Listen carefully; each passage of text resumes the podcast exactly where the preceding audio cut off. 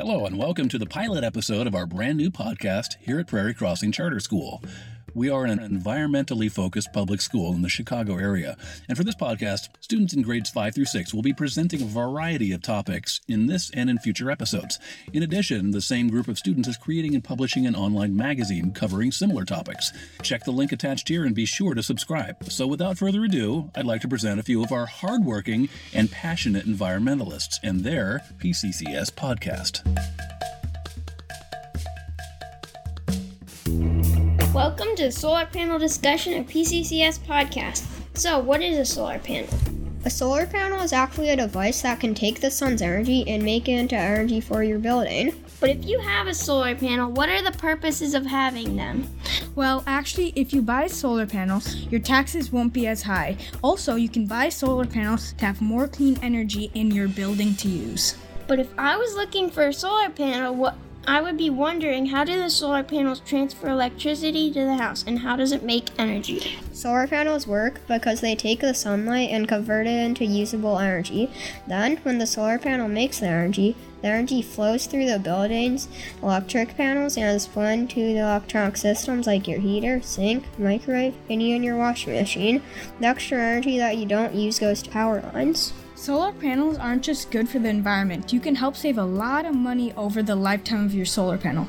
If you buy a smaller amount of solar panels, it won't be as expensive, but in a fewer amount of years, you'll make back the money and even more. But what happens if there is not perfect weather for the solar panel? Will they still work or will it just not make as much energy? Solar panels need sun, but not that much. It may not be as bright or as warm as direct sunlight, but it's still there. According to Environmental and Energy Study Institute, even partly cloudy weather, solar panels can still operate at 80% of their maximum output. But sometimes solar panels could break because of weather problems like hail and tornadoes.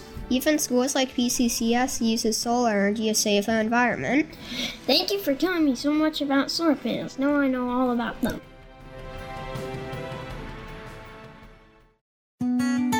Welcome to our discussion about solo spots here at PCCS. I'm going to be interviewing Kanaya, Luke, and Miss McNally about their solo spots. So, why do you guys think you do solo spots?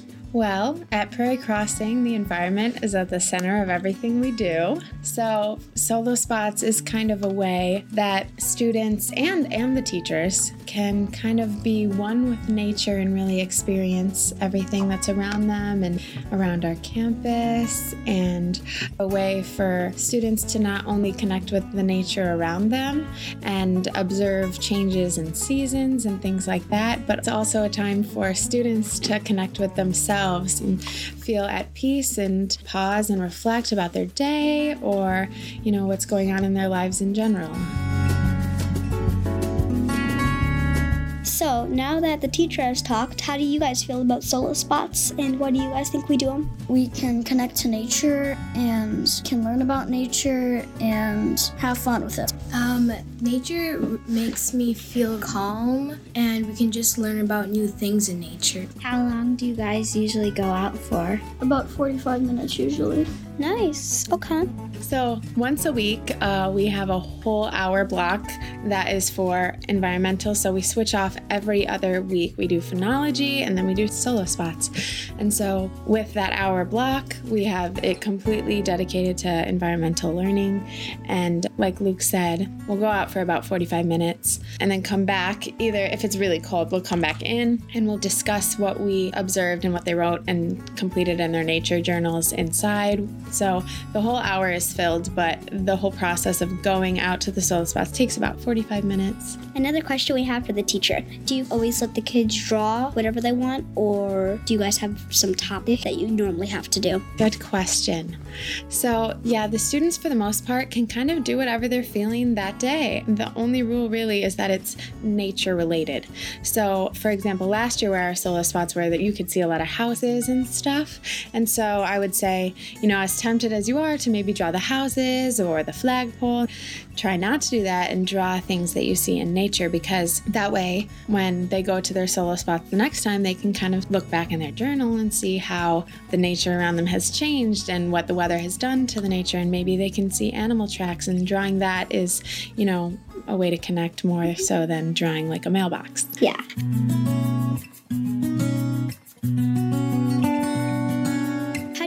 Guys feel about being able to draw or write whatever you feel like at solo spots? Well, it's pretty fun. I like usually writing poems. Luke, would you mind sharing with us one of your poems? Yeah. Leaves, leaves fall off the trees. It's okay, you will blow away in an adventurous way. I don't know, maybe you'll blow all the way to Mexico. It's fall, it's time to go. Don't be afraid, it will blow you away. Nice job. Thank you. Okay. Do you go out even if there's bad weather? We do go out um, if there is bad weather. However, there are a few circumstances that we prefer to do a nature related activity inside instead, such as if, if it's really icy out, because it is a long walk. So we typically don't if it's really icy out, or if it's pouring rain, or if the temperatures are dangerously low, we will not go out. But we do another type of activity related to the environment indoors. Um, what rules do you guys have for solo spots? Well, we have the um three S's, which are silent, still, and seated. Those are our main rules. We have to um, stay five feet apart from um, another person. Are you guys allowed to go anywhere where the teacher can see you? Um, pretty much. We're allowed to go on the prairie and basically anywhere the teacher can see you. Do your students get to pick their solo spots every time? So, at the very beginning, when we went out to our solo spot location, they were given guidelines of you could go in the prairie, like Luke said, or um, over more towards the pond area. Um, but as long as I could see them, they would pick their spot. And then every time we say, try and go to your same solo spot so that they can kind of experience their spot in all different conditions throughout the year. Do you guys enjoy solo spots and do the kids enjoy it? I enjoy it because it's a time that we get to interact with nature. Um, you can really see the difference about nature, and you can like look at the difference between summer and winter. Where do you guys go for solo spots? We go to the sunny side of Prairie Smoke Pond, so it's a, a bit of a walk, but it's, it's a really good place. Is it actually silent when you guys go to solo spots? It's usually pretty good, you know. Sometimes some people talk, but no, it's usually really good. The only sounds we can hear are like birds just chirping, and it's um, basically silent. Thank you, you guys, for coming to talk with us. No problem. Thanks. Thank you so much. You guys did an awesome job. Welcome to our story about Team Trees. What is Team Trees? What do they do? Is it just another random website that someone made for fun? No, Team Trees is actually a nonprofit that has a plan to plant 20 million trees by January 1st, 2020. One tree equals $1. Team Trees is owned by Mr. Beast and Mark Rober, who was a NASA engineer. Scientists think that we are experiencing global warming and we have seen what it has done. That's a pretty bad image if that continues to get worse. That's all because we don't have enough trees, so just donating $1 can do a lot for our world. Trees help us with our everyday lives. Some even give us food, oxygen, and shelter. Throughout the years, even the earliest humans, going all the way till now. And it's good for us, so it's a win win. Thanks to you guys, I know what Team Trees is now. I know a lot more about trees in general. I think I'm gonna donate right now for the Lorax. Just like Charlie, you guys should go donate to Team Trees to save the world. Be sure to click the link about Team, Team Trees. Trees. Thank you for listening to our first podcast. We hope you enjoyed it. Don't, Don't forget to subscribe. See you next